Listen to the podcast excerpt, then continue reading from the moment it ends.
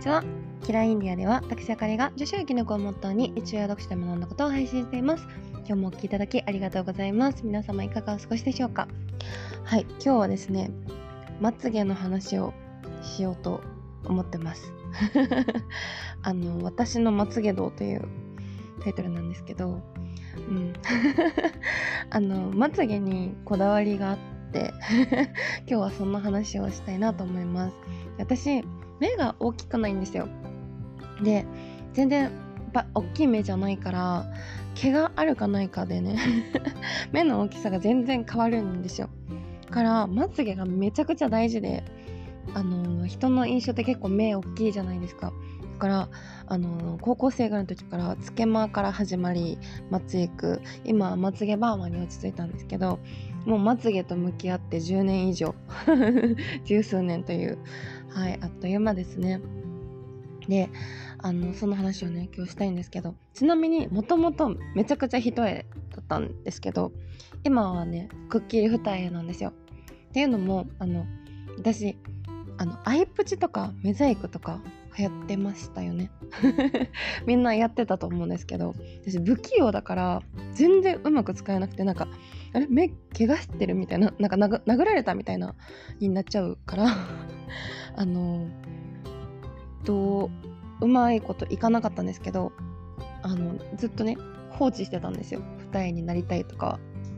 けどまつげと向き合っていくうちに根元がグッて上がって今はねくっきり二重になりました。ははは。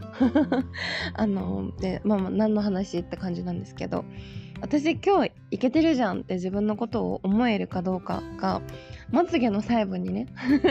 宿る気がしててメイクの工程の中でもマスカラが一番好きなんですよ。マスカラ塗ってる時が。うん、であの今日は何が伝えたいかというとまつげを結構おざなりにしてる女子も多いと思うんですけどまつげ上げてみるだけで全然違うよって。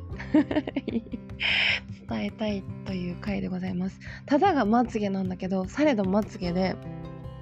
まつげがねいい感じだとねだいぶお顔の仕上がりが変わるんですよ。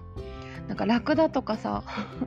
アルパカとかさまつげがあるから多分めっちゃ可愛くないですか？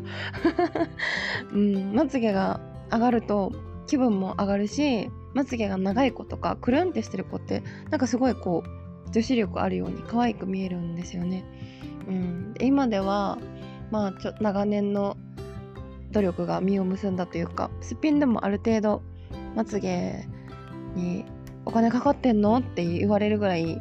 結構こう長めにくるんってしてるんですけどあの数千円のまつげ美容液でねいくらでもどうにでもなるんですよ。結構私も全然長い方じゃなかったしあのビューラーで上げても全然上がんないみたいなタイプだったんですけど